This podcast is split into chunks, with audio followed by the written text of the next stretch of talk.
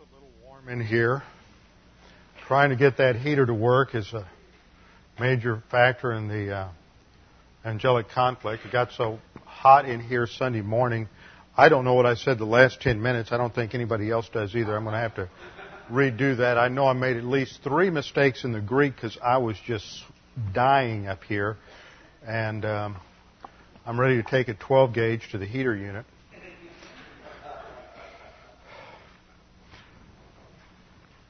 But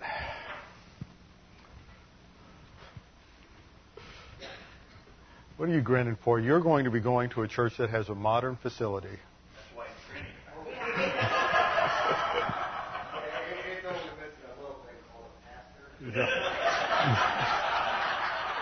well, you can't have everything.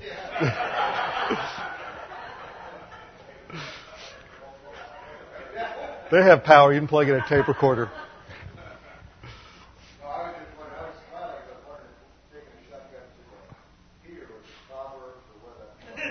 It's in, it's in second Hezekiah. This I recall to mind and therefore have hope. It is of the Lord's mercies we are not consumed. His compassions fail not. Great is thy faithfulness. Thou wilt keep him in perfect peace whose mind is stayed on thee because he trusteth in thee. Trust in the Lord forever, for in the Lord Jehovah is everlasting peace. Before we begin our study of God's Word, we need to make sure we're in fellowship. We always have a few moments of silent prayer.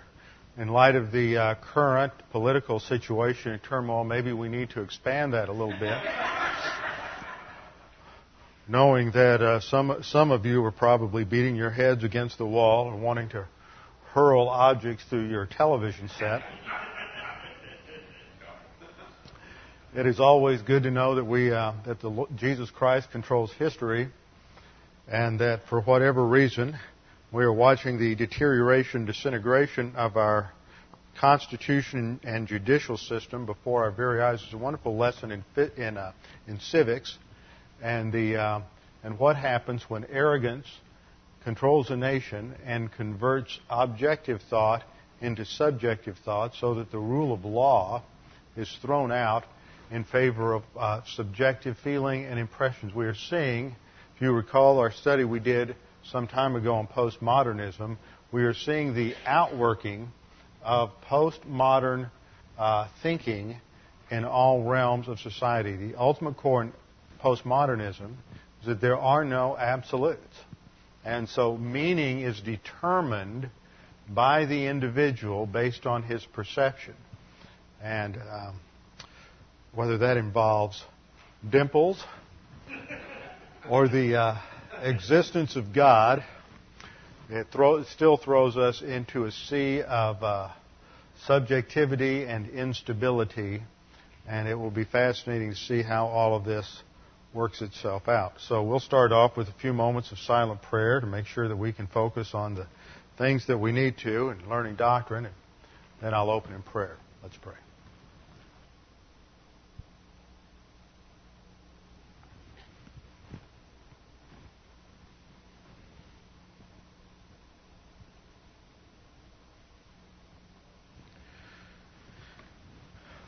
Father, we are reminded that you control history and that history is the outworking of your plan. And when we see things of this nature, this level of instability, not only what's going on in our own country, but some of the things that have happened in Eastern Europe and in the Middle East in just the last year, and the uh, movement of key pieces on the chessboard of, na- of international affairs, we know that uh, you are working things out and that sooner or later this will culminate in the rapture and the beginning of that horrible seven year period known as the tribulation.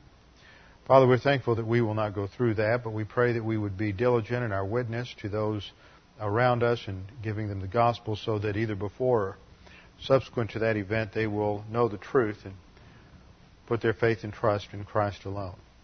Now, Father, as we continue our study of uh, your plan and dispensations and covenants. We pray that you'd help us to understand these things, see how important it is to understanding our own spiritual life and uh, your plan and future for mankind and what you are doing in human history. And we pray that we would uh, uh, rise to the challenge to grow to spiritual maturity because that is the most important thing that we can do. And that is what, uh, where the arena in which we have our greatest impact, both in time and in eternity. So now we pray this in Christ's name. Amen. We are continuing our study of God's plan for the ages, dispensations and covenants, and we are now down to the our eleventh hour here, uh, studying the second part of the Mosaic covenant and the dispensation of law. What I am doing as we go through this is to uh, uh, break down each dispensation, starting with what the revelation that God gives that shifts his administration. We saw in our study the word dispensation, that it is a, an excellent word. It's a trans, translation of the Greek word oikonomos. Now, oikonomos has to do with a steward or an administrator, and the noun oikonomia has to do with an administration. And so a dispensation is the administration or how God administers uh, human history. And as such, it certainly entails a certain time frame, and that brings in the concept of the word age. And so each dispensation goes from a period of revelation where God changes the way in which He administers history during that time, and then it, each of these ages includes a, a, a responsibility test, a failure, and judgment. Also, there's an emphasis on the grace of God, and it relates to the outworking of the angelic conflict. So, in each of these ages, we're looking at each of these facets and breaking them down. And we began last week by looking at the Mosaic covenant. Now, a covenant is a contract between God, who is viewed as party the first part, and man, who is party the second part. There are three main Gentile covenants. The first is, I think I'm going to change the term here. I like the term creation covenant a little better than Edenic covenant, although that has become the traditionally accepted uh, nomenclature. The Edenic covenant is the creation covenant God made with Adam at his creation in Genesis 1:27 through 28. Although it is not called a covenant in Genesis, it is in Hosea 9:6 where it states that um, Adam broke the covenant in the garden. This ended with the fall, which time God had to refine or revise the contract based on man's uh, status as a, as a sinner and that's covered in Genesis chapter 3, 14 through 19. That ended with the flood. Man's failure during that dispensation, known as human conscience, ended with the flood, and the destruction of every human being on the planet except for Noah, his wife, their three kids, and their wives. Eight human beings survived. God revised the covenant again, and He made it with Noah as a representative of the entire human race. This Noahic covenant is still in effect today and continues in effect, uh, or certain of its provisions continue in effect uh, until the Lord uh, comes back, and others aren't phased out until the end of the millennium. But it is the uh, uh, the Noahic covenant is the basis by which God judges and evaluates all Gentile nations for the remainder of human history. And we saw that there are four Jewish covenants or five Jewish covenants. Four of them are unconditional. The first is the Abrahamic covenant, which we have studied in Genesis chapter 12, 1 through 3, and other passages. The key elements are land, seed, and blessing. Each of these components, that there would be a specific piece of real estate God would give to Adam, I mean to Abraham, to Isaac, and to Jacob for all of eternity, that that was located between certain boundaries that are specified in Genesis 12, Genesis 15, Genesis 17, and that this promise was confirmed to Isaac, to Jacob, and then each of these uh, elements, the land, the seed, referring to both the people and the Lord Jesus Christ, and then blessing through Abraham to all nations, would be developed in more detail in three additional covenants. The real estate covenant in Deuteronomy 30, the Davidic covenant in 2 Samuel 7 expands the seed provision, and the new covenant expands the blessing provision in Jeremiah chapter 31. These are all unconditional or permanent covenants, and they continue in existence and will ultimately be fulfilled when Jesus Christ returns at the second coming. and they are fulfilled for Israel during the millennial kingdom. Then God established a conditional or temporary covenant with Israel in the Old Testament, and this is the Mosaic covenant, and it is covered in uh, specifically in Exodus chapter 20 through 40, but in a broad sense, it covers Exodus 20 verse 1 through Deuteronomy 28, 58. Now, as we have approached this, here's the outline for looking at the Mosaic covenant. We talked about the basic scripture, which I just quoted, Exodus 20 through Deuteronomy 28. The persons for the Mosaic covenant, God party the first part, Moses party the second part as the representative of Israel. We went through the provisions of the uh, covenant a couple of weeks ago, and the token was the Sabbath. And then last time we just began the fourth part or the fifth part, which is the purposes for the uh, Mosaic covenant. The purposes for the Mosaic covenant. And I stated last time that we have to remember that the Mosaic covenant is one integral document. That means that it must be taken as a whole. There are three sections to it. The first section is what we normally refer to as the Ten Commandments, the Decalogue. That's given in Exodus chapter 20 that is like the preamble to our Constitution that sets the tone and establishes the basis for all of the other mandates in the Mosaic Code. Then there is a second part, which is the civil code. And the third part is the ceremonial part. Now, the civil code was for believer and unbeliever alike in Israel, as was the Ten Commandments. For the whole nation, which included both believer and unbeliever, it was not a way of salvation and it was not the basis for their spiritual life. The ceremonial law was for the believer. And as the ceremonial law focused on sacrifices, and it focused on the uh, temple service and all of the furniture in the tabernacle, and eventually which would be in the temple. All of that was visual aids designed to teach certain principles about um, uh, the Lord Jesus Christ, His person, His work, as well as man's need for redemption and the sinfulness of sin and how sin had permeated every aspect of human life. So that's the, we must keep that in mind because there's so many people who get the idea that the Christian life is somehow based on either the Ten Commandments or the Mosaic Law. And what they'll do is they'll go back and they'll say, well, the ceremonial part of the law was fulfilled in Christ, but the rest wasn't, and so we're still obligated to keep that. And that's crazy because that's uh, uh, going in, taking your razor blade, and slicing through a document that is integral. It is. It has integrity. It, all parts are related to one another. You can't just go in and tear it in half and say, well, that part doesn't apply anymore and this part does. Or go in and take out certain verses and say this applies and that doesn't. So, and that's pretty much what people want to do, and that fits with postmodern interpretation. Although the attempts to do that go far, far, much further back in uh, in the history of ideas. Now, what we see, as I have said before,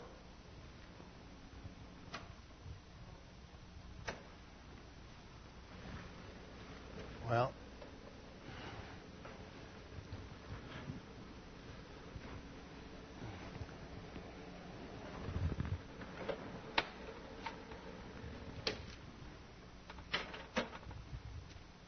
There we go. As I have said before, in theology or in the development of Christianity, there are two basic approaches to interpreting Scripture. The first is called replacement theology, or I'll call it that. I only know of a couple of people who are making this point today, but it's uh, I think it's just becoming coming into focus for a lot of people today. So this is sort of cutting edge theological development for you is to call it covenant the, is to call replacement theology. Normally what you've heard is the juxtaposition of dispensationalism with covenant theology. But covenant theology is just one type of theological system that is part of replacement theology. In replacement theology, Israel replaces or, or the church replaces Israel in God's program because Israel rejected Christ as Messiah.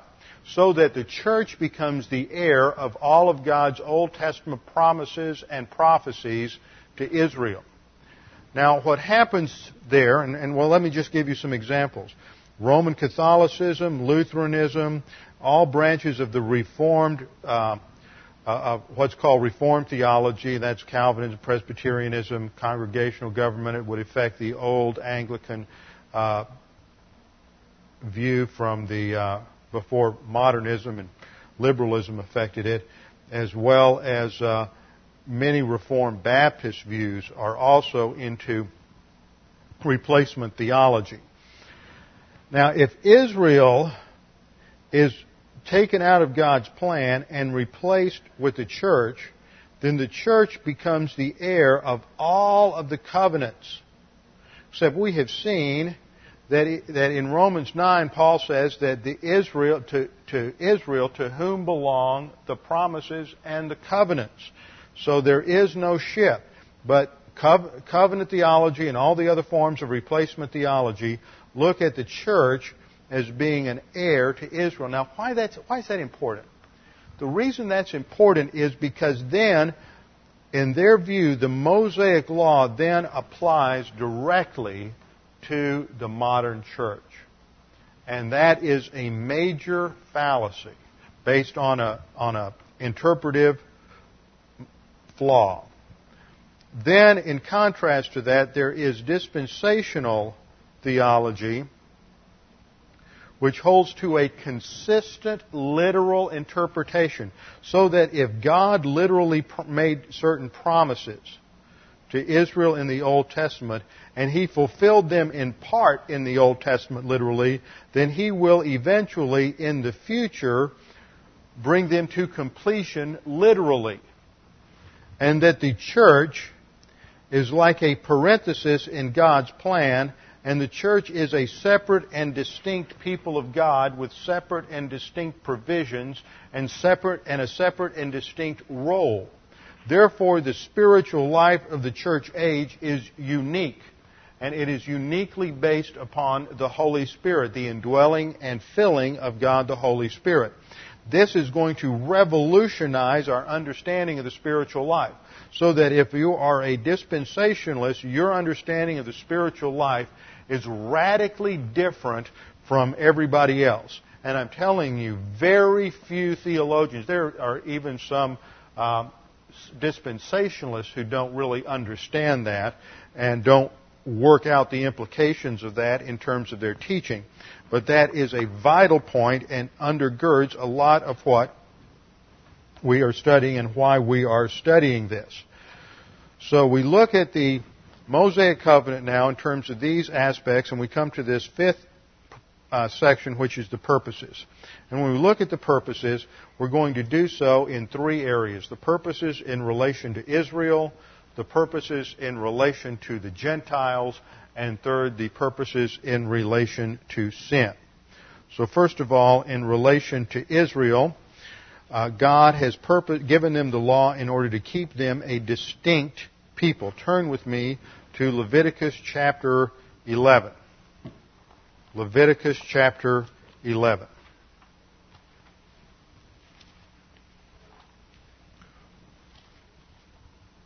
For the most part, Leviticus outlines the offerings and uh, duties of the, of the priesthood and of the people in terms of sacrifices and offerings.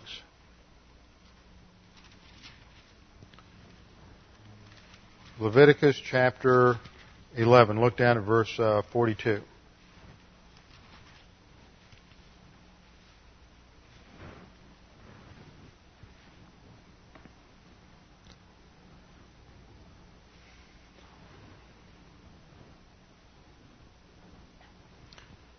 Just as part of this overall um, overall portion of the law, I want you to look back at just let's just hit on a couple of things.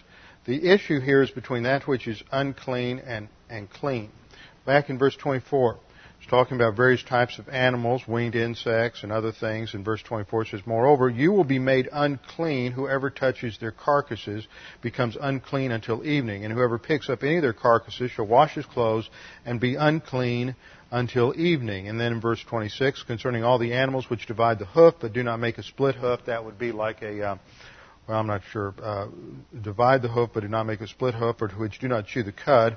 For example, a horse doesn't chew the cud, but it has a single hoof. Uh, pigs have a split hoof but don't chew the cud. They are unclean to you. Whoever touches them becomes unclean. Also, whatever walks on its paws among all the creatures that walk on all fours are unclean to you. Whoever touches their carcass shall be unclean until evening. And when he picks up their carcasses, shall wash his clothes and be unclean until evening. They are unclean to you. And these are to you the unclean among the swarming things. What word do you keep hearing in all of that? Unclean. The reason they are unclean is not because it has morally defiled them or there is some kind of moral uh, guilt attached with being involved touching, eating one of these animals. It is that all of these animals, at one point or another, are involved with, with either they're carnivorous, they're eating dead things, they're scavengers, and so all death is the result of the fall.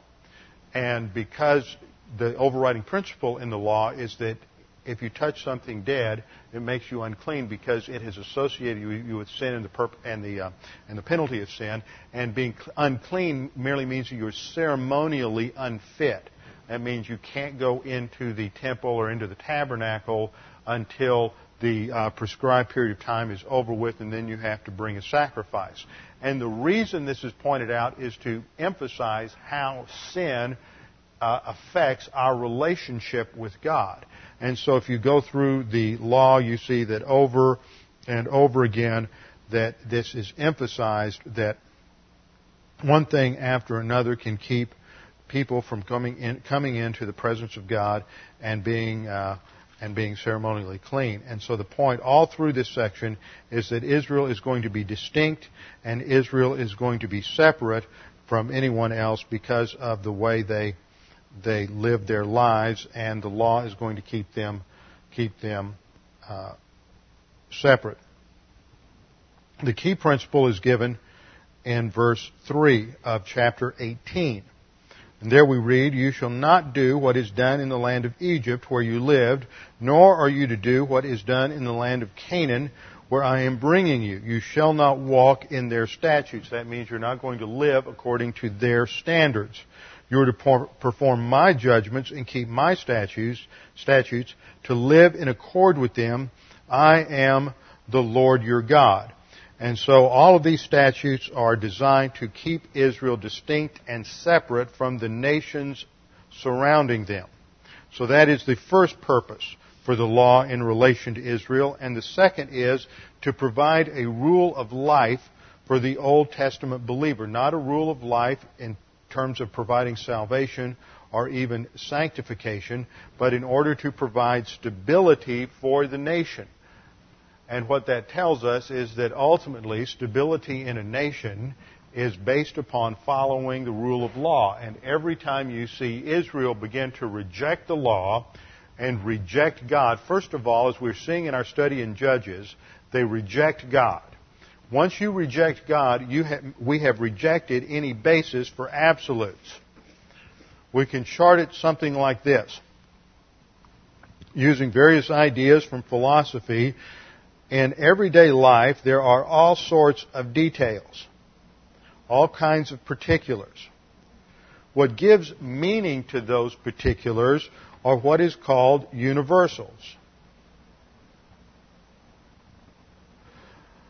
It is up in this upper level, draw a line separating universals from particulars. It is in this top area of universals where ultimate absolutes reside. This is where the arena of God's revelation exists. But if man says that all, every human being is just locked in his own little box down here, so that all he can really know is his own perception of things. He can't know things as they are. He can only know things as he perceives them. Then truth, there no longer is an absolute truth that defines and informs every particular. All you're left with is relative perception. You see what I'm saying here? Once you're left with nothing but the particulars, each individual, okay, look at each box as if it's an individual person.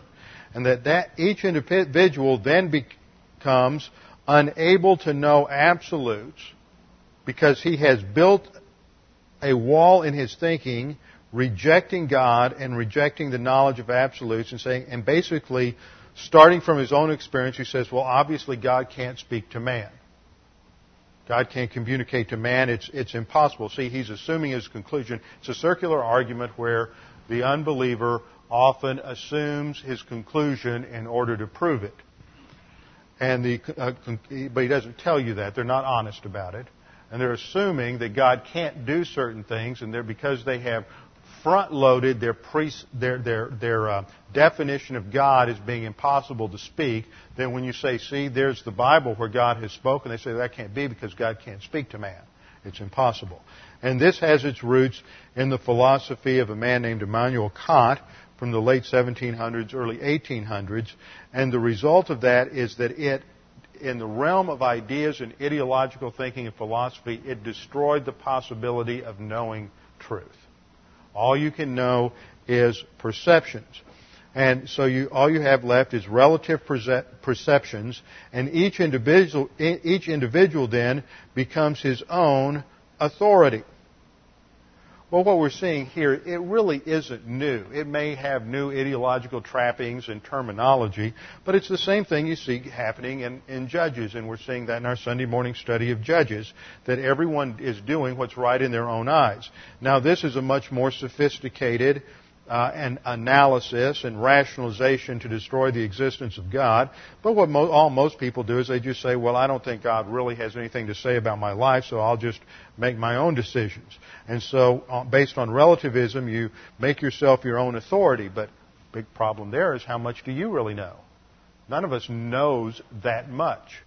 When you think about all the things that are knowable, we know very little. We just know, any of us just know something, just a small, small, microscopic percent, uh, percentage of all that can be known. So we set ourselves up as our own authority, thinking we know everything. Of course, the Bible says that, that there's a way that seems right to man, but the end thereof is death. It is a self-destructive procedure once you slip into this kind of a position. And this is exactly what happened to Israel in the Old Testament over and over again. We just see these cycles where they, they return to God and then they go into failure and idolatry because once they reject God, then they reject that the idea that there are absolutes. When everything then becomes relative, you, you become your own authority and the end result is always instability. And if you want to guarantee misery and self-destruction in your life, then the one thing you need to do is to get away from God and start thinking that you know how to solve all the problems in your life and you know more than God does. And that happens again and again and again, and it just creates in Israel this self-destructive cycle. Well, it really doesn't go quite like that. It's more downhill all the time, all the way through the period of the judges. Every now and then, they have a true national revival where there's a large number of people who return to the Lord, like at the time of Josiah when they rediscovered the law after it had truly been lost in the temple in storage for a couple of generations. Then, once again, they entered into their last decline. That happened in about the um, uh, 7th century BC, about the time of Daniel. Now, the interesting thing is that part of the reason that we have been uh, that I have been going through this study of co- covenants and dispensations is as a preparatory for us in our study of Daniel. And we'll be starting Daniel in five or six weeks when we conclude our study of covenants and dispensations. And it's interesting, I sort of charted this out a year and a half ago. And it's interesting to see how the Lord sort of pulls things together because we've been studying Judges, which is the story of how a nation becomes paganized as a nation rejects God, and we see it again and again in Judges, they forget the Lord and they serve the, the Baals. And as they forget God and rewrite history and take God out of the picture, they start serving false gods and false religions, even if it's self worship. And then the result of that is they go into a moral relativism. And then as a result of that, they've become enslaved to the sin nature. And whenever you're operating in carnality and you're a slave to the sin nature and you're a slave in your soul, it won't be long to, until you enslave yourselves to various forms of government. And we see that exemplified in the political scenario today that one of the major issues is that everybody wants to vote on the basis of who, a, who and what a political figure is and what they promised us. What can they do for me? If you ask that question, you're starting off on the wrong foot. That is not the issue in voting. If you start voting from that kind of self centered, self absorbed position, you will guarantee the failure of this nation. And people do it time and time again, and it's the mentality of a slave. Because once you're a slave, all you're concerned about is what the uh, boss down in the big house is going to do for you and how he's going to make life more comfortable and how he's going to provide your security. And so once you get to the point of thinking like that, then you think that the government is going to provide security for you now and security for you in old age. And let me tell you, God is the only source of security in this life and in the next. And once you start attributing divine attributes to government, which is what this nation is doing, then you are on the slippery slope to national destruction. You have forgotten freedom. You no longer have capacity for freedom. And if freedom slaps you in the face, you're going to run from it because it means personal responsibility. And that means that when you are 75 years old and you make a bad decision and lose everything, that you might have to go live under a bridge. Oh, how horrible. But that's personal responsibility. That's what, that's what the first divine institution is all about. now, God did provide for a level of taking care of the uh, indigent, widows, and orphans in the Mosaic Law, but it is certainly not anything like the uh, welfare system that we have uh, provided in our country so that there's a safety net there so that nobody will ever fail and hurt themselves. Well, to the degree that you prevent people from failing and realizing the negative consequences of their decisions, to that same degree, you will limit their ability to succeed. When you limit freedom, you will limit freedom to fail. To the same degree, you limit freedom to succeed, and it works the other way. When you limit the freedom to succeed, it will always have a co- correlation to the results of freedom, uh, I mean, of the results of failure. So that if you try to provide a safety net to protect people from the negative consequences of their own decisions, then you will also limit the degree to which people can succeed and realize the benefits of their own hard work and their own hard efforts. Most of you don't realize it, but if you took the amount of money that you made and you factored in all of the taxes and all of the um, fees that you have to pay to the government, you would discover that you worked five or six months out of every year uh, that 100% of your income, of that income, went to the government. And that means for five or six months out of the year, you and I are slaves to the government. That's what slavery is. It's working without getting pay, without benefit of any kind of, of, uh, payment.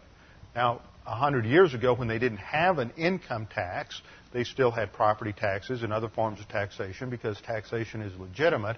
People only turned over about 10% of their income to the government of any type in terms of taxes. Imagine how much more freedom we would have if we had that much more money.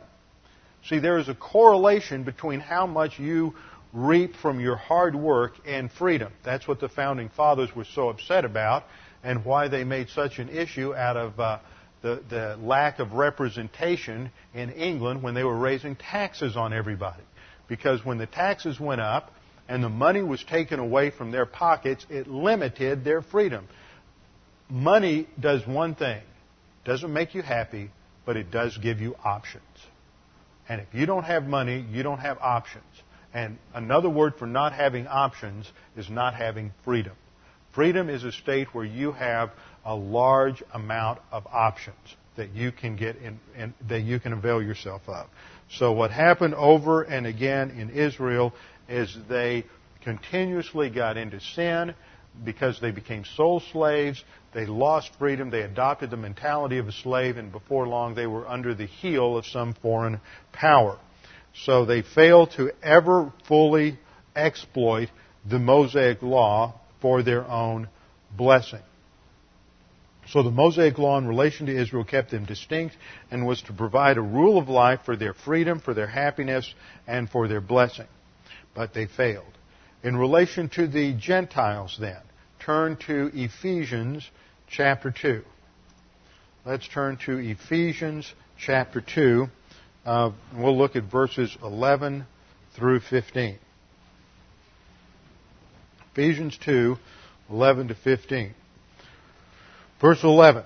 This is a crucial chapter, and we'll come back to it a couple of times in relation to the law. Therefore, remember that formerly you, that is, you, the Gentiles in the flesh, who are called uncircumcision by the so-called circumcision, that would be referring to Jews.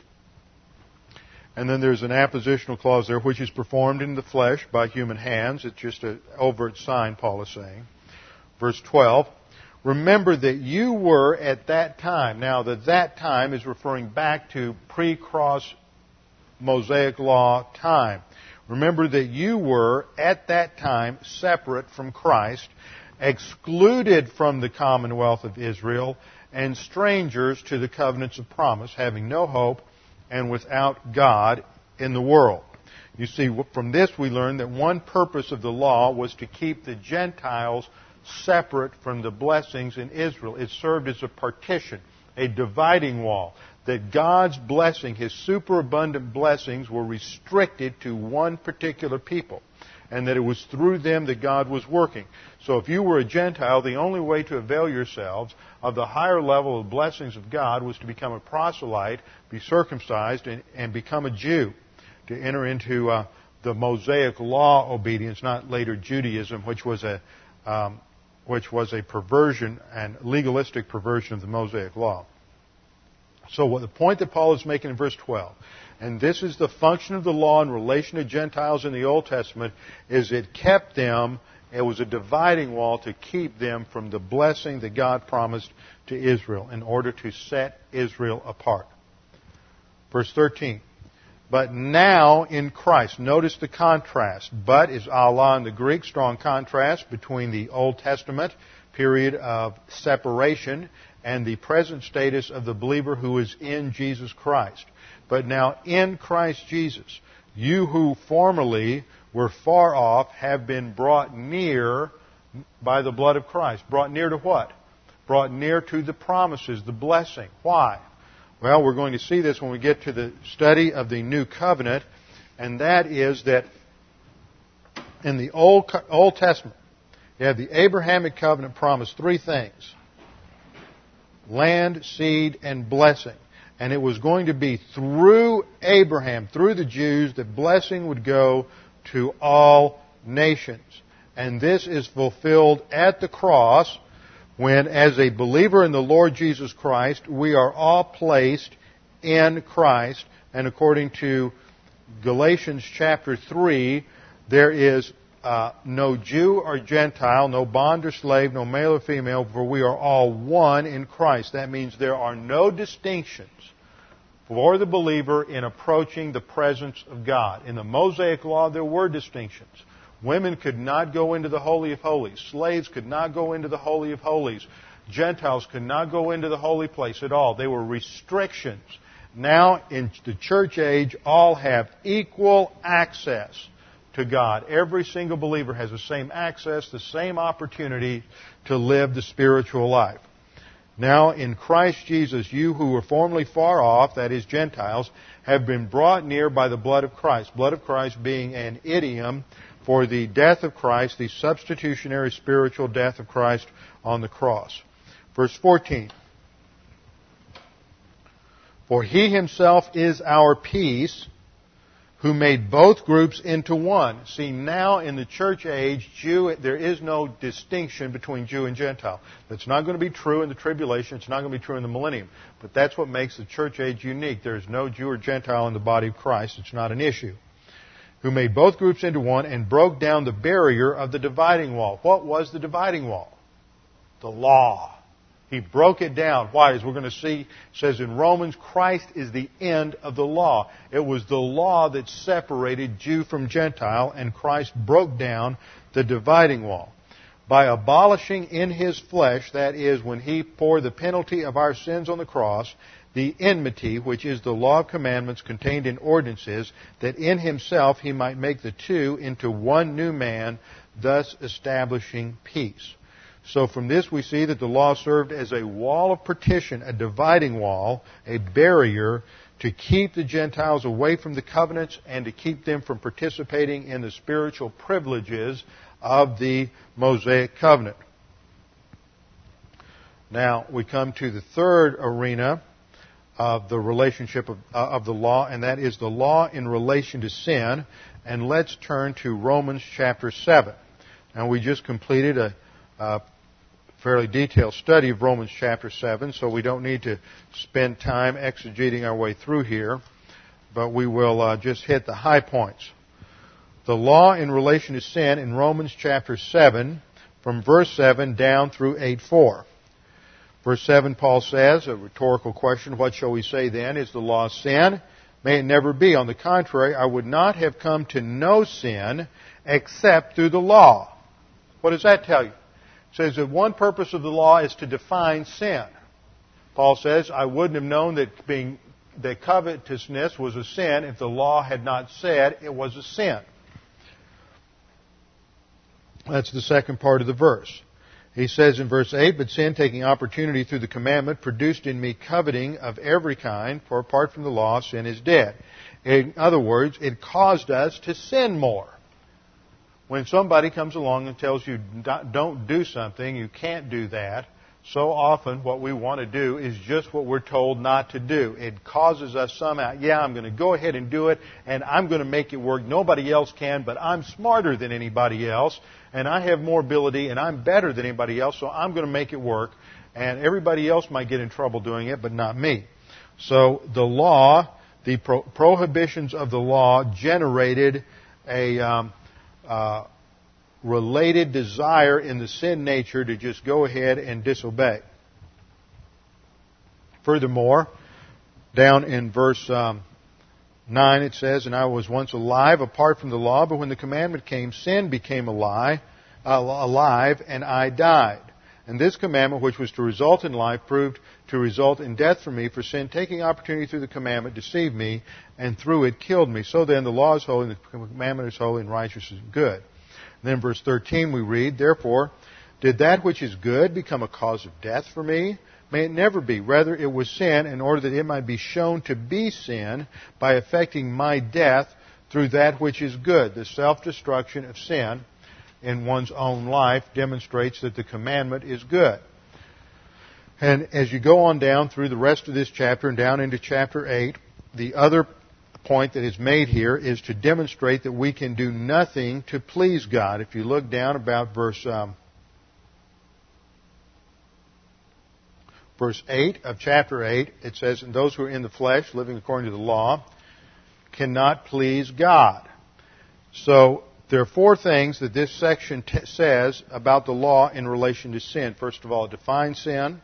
Secondly, it causes us to sin more. Third, it demonstrates that we can do nothing to please God. Once you come to understand the, the dimensions of the Mosaic law, again and again and again, it, it would dem- if you were living the law, trying to apply perfectly, and I don't think Israel ever did, it would show that almost every waking moment you were doing something, thinking something, or, or touching something that made you ceremonially unclean.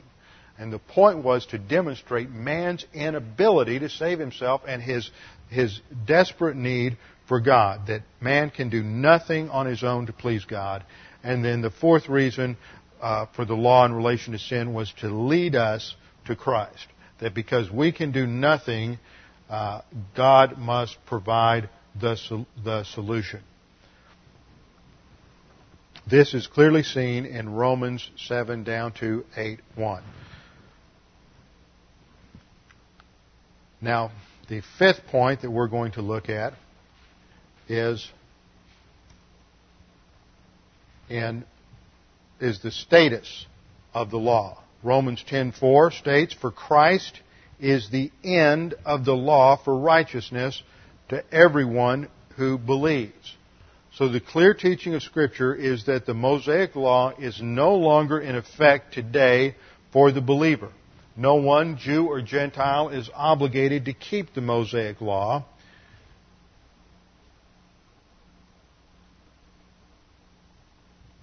Now, if we look at the passage, for Christ is the end of the law, the word translated end, the Greek word that is translated end, is a word that is uh, related to some that are very familiar to us, or should be by now, and that is the Greek word telos. T E L O S. And that is related to the adjective teleios and verb teleiao, which means to bring something to completion, to bring it to maturity, and I like the, the idea of bringing it to completion. And so the idea here in Romans 10 is that Christ has brought to completion the law for righteousness to everyone who believes because in Jesus Christ, He is absolute perfect righteousness.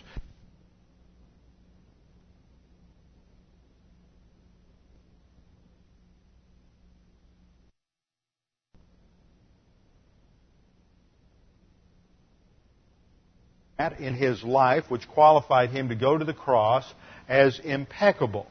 One of the uh, interesting things that questions that has come across uh, to me in recent weeks is this question of what value did uh, Christ's uh, sufferings, his physical sufferings on the earth prior to the cross, have for salvation? And I get a little uh, newspaper from a uh, if I told you who, everybody would ooh and ah. Uh, some guy down in Virginia, let's say. And uh, there's a, and I'm not going to mention any names because these are some people that I am professionally associated with on the pre-trib rapture study group, and they ought to know better as some of the people at the forefront of dispensationalism today. But out of concern for the gospel, a number of well-known names and theologians got together, as they do every now and then, and they put together what they thought was a well crafted 19 point document on the gospel. Everybody's concerned the gospel is being watered down today and not being presented clearly. Well, in about point eight of this document, they said that they believed, and it was just poorly worded, they believed that all of Christ's life related to salvation. They didn't make it clear that the physical life of Christ and his sufferings qualified him to go to the cross. They did not make it clear. What these and, and five or six of the key movers on this this uh, this committee are all at the forefront of defending dispensationalism today, and it just shows the lack of of good. I mean, these are men that should know better, have PhDs in theology, some of them, and in covenant theology there is the idea that when Adam was created, he was neither minus R nor plus R. He was neutral. Let's call it NR. He had neutral righteousness. He had a test. The fruit of the tree of the knowledge of good and evil. If he passed the test, then Adam would earn perfect righteousness. Since Adam failed, he got minus R. Now Jesus Christ was incarnate in the flesh, and through his life obedience, he earned. Notice this. This is the flaw in covenant theology, one of them. He earns perfect righteousness. And that qualified him to go to the cross. So his suffering in passing those tests in covenant theology is all salvific. All of it is related to salvation, not just those three hours on the cross and that is wrong. It is only between 12 noon and 3 p.m. that Christ uh, paid the penalty for our sins. All the other sufferings are important, but they are not related to salvation. And then, just after I got through dealing with that and uh, uh, challenging some, some of these people in relationship to that, I was emailed a church constitutional change by one of my uh, oldest friends who's out in Southern California in some town called Torrance. We have somebody here from there, but we won't mention his name, though he leads the singing on Sunday morning. And at his church there, he, uh, they are wanting to change the doctrinal statement on salvation, and they're putting in this same statement that Christ's life, not only that, that's only half of it, the worst part is they're wanting to make uh, regeneration precede faith. So it is just the gospel is under attack within the church, left and right today, and a lot of it relates to the fact that Christians, a lot of Christians tend to be self-righteous and they just have a hard time understanding how Christians can still sin. And that's at the root problem with uh, a lot of things, and so they want to bring in subtle forms of legalism, which is what lordship salvation is.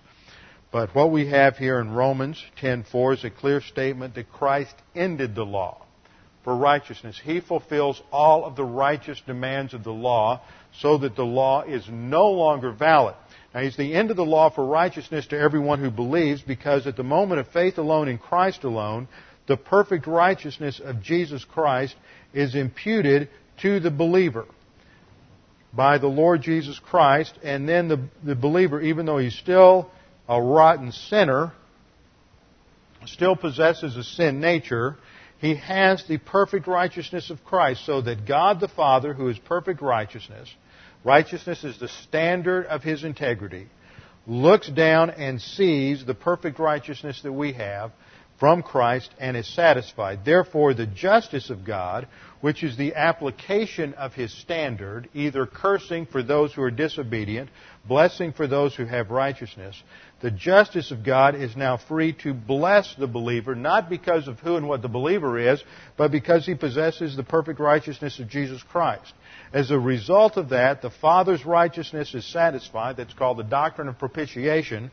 He's propitiated by the work of Christ on the cross. He's satisfied with the believer's righteousness, and therefore he uh, imputes to the believer eternal life. That all happens instantaneously when we put our faith alone in Christ alone. So Romans 10:4 states the law is no longer applicable because Christ fulfilled it. Now let's look at another passage on this. Turn with me to Galatians chapter 3, verse 15. Galatians chapter 3, verse 15.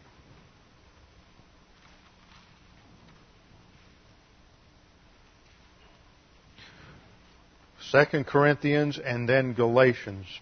Galatians is between 2 Corinthians and Ephesians. Just in case you've forgotten, since we finished Galatians about a year ago, you might have uh, somehow slipped past your uh, your thinking.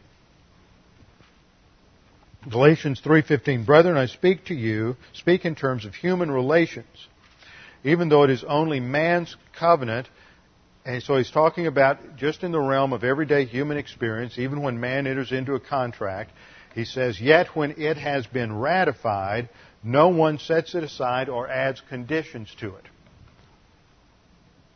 Now, I worked on these notes a couple of weeks ago before any contemporary events. But here is a very interesting doctrinal point. Once you establish a principle of law, you don't go back later and change the rules just because the conclusions weren't quite what you thought they would be.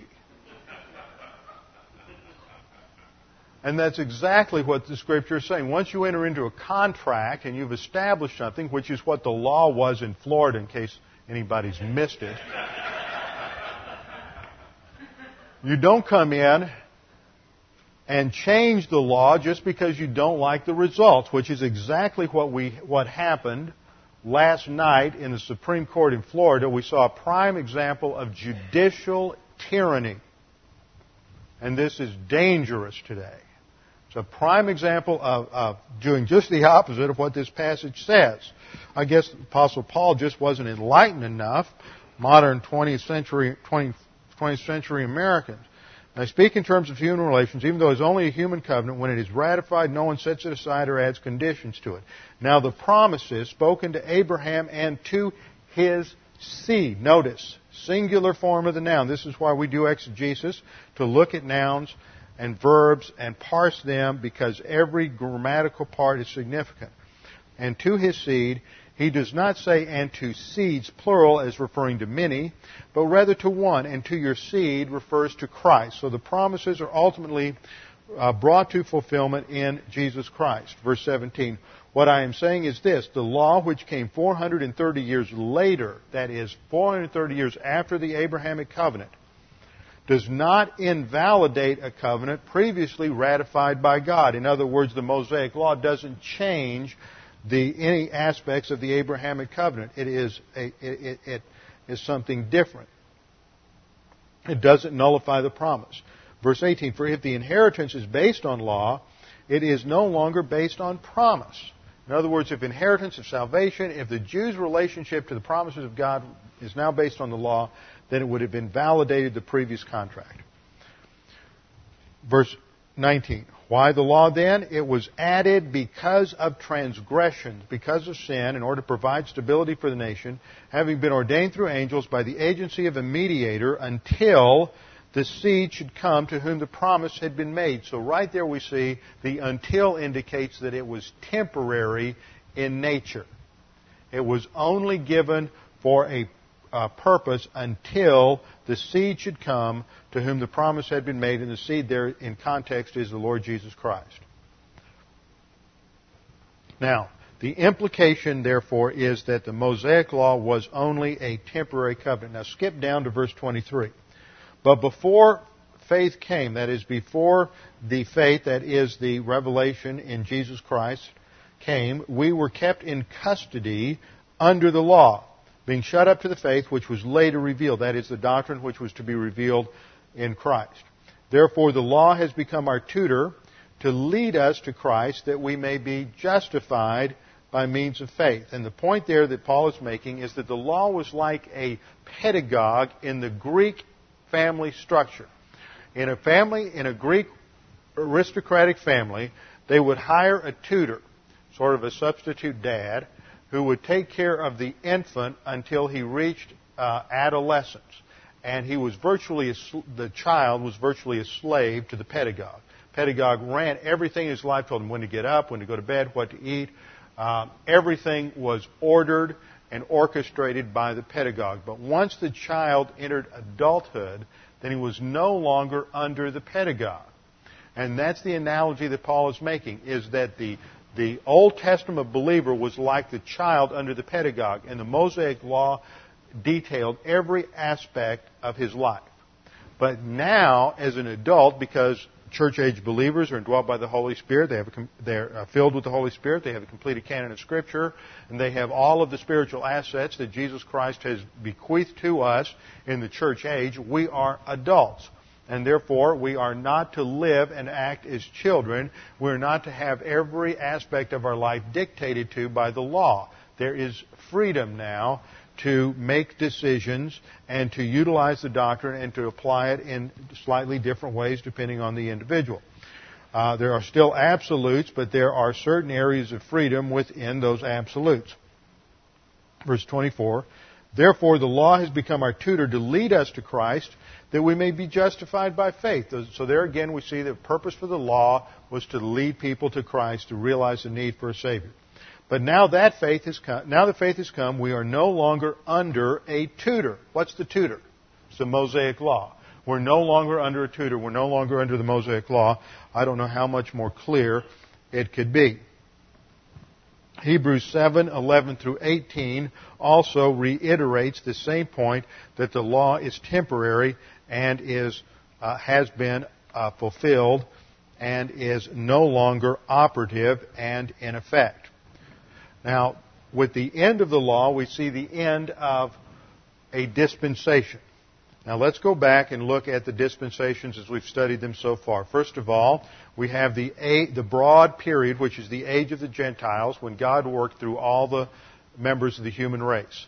The first dispensation began with the Edenic covenant or the creation covenant and is called the dispensation of human perfection. That ended with the fall. God revised the covenant in the Adamic covenant and uh, that instituted the dispensation of conscience. Man failed to uh, rule his affairs. Wickedness and evil prevailed upon the earth. So God had to destroy the human race because of the infiltration of the fallen angels, the sons of God who uh, infiltrated the human race. And God reinstituted the covenant with Noah, and that brought the age of civil government, which failed at the Tower of Babel. That was uh, sh- the next shift occurred with the Abrahamic covenant, which began the age of Israel. With Abraham, God is no longer working specifically through the Jews. I mean, through the Gentiles. He is working only through the Jews. This is why we call it the age of Israel. The first stage is the patriarchs, Abraham, Isaac, and Jacob. And then with the uh, giving of the Mosaic Law, we have the age of the law. And then the final age, which is an overlap transition dispensation, is the Messianic age, which ends with the cross. Now let's look at the aspects of the Mosaic law. The central person is Moses. The name is derived from the fact that God is the one who gave the Mosaic law to Moses, which contains 613 commandments, not merely 10. The responsibility involved two aspects.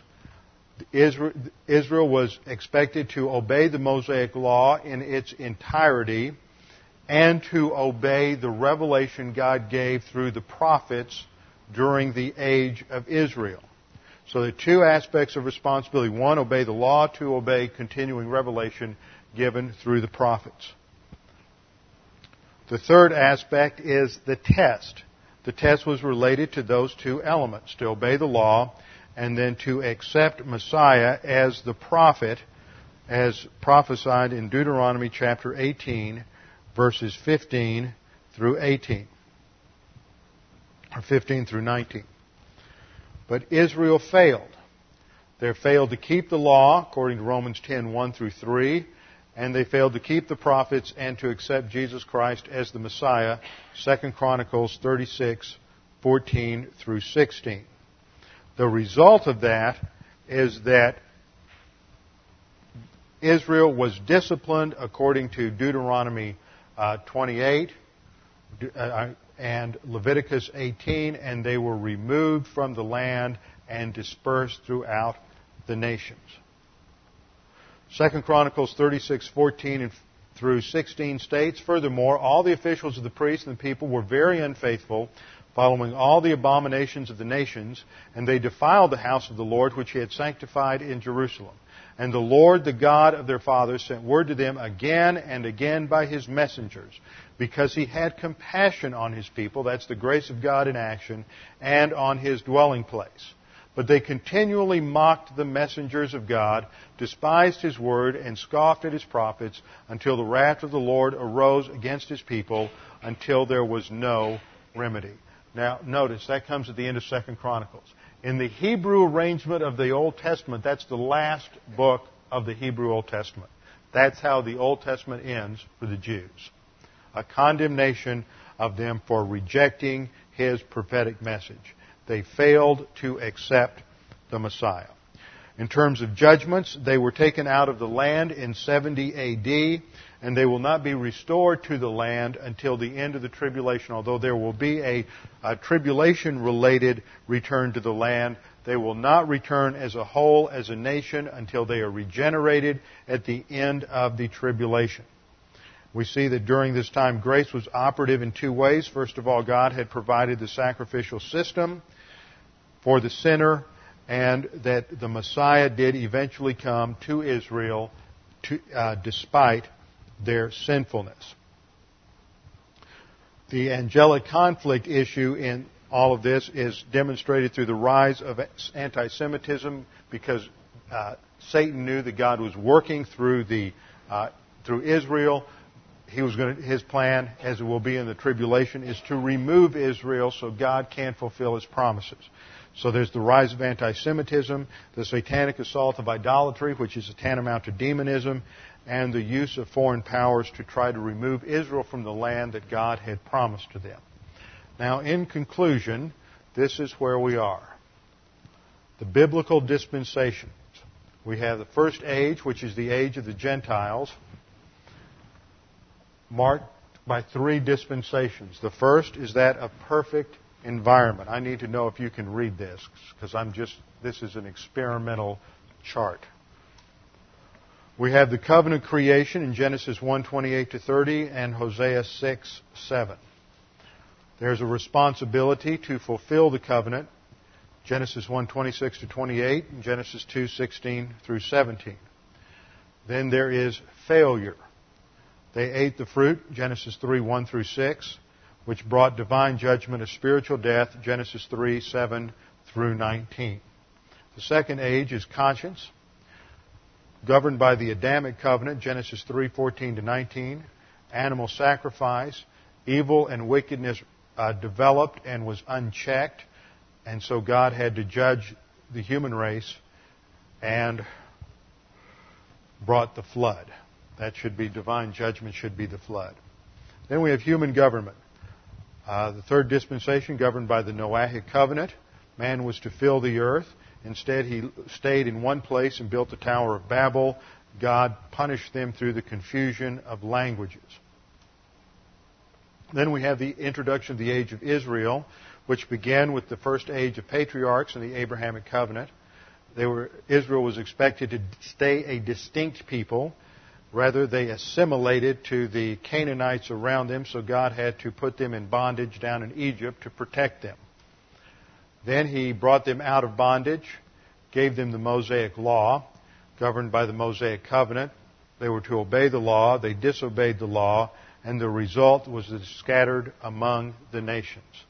So we have covered that much, and we have three major dispensations to go plus the tribulation. So we will cover that probably in the next month with our heads bowed and our eyes closed. Father, we do thank you that we have uh, knowledge that the outworking of human history is the outworking of your plan.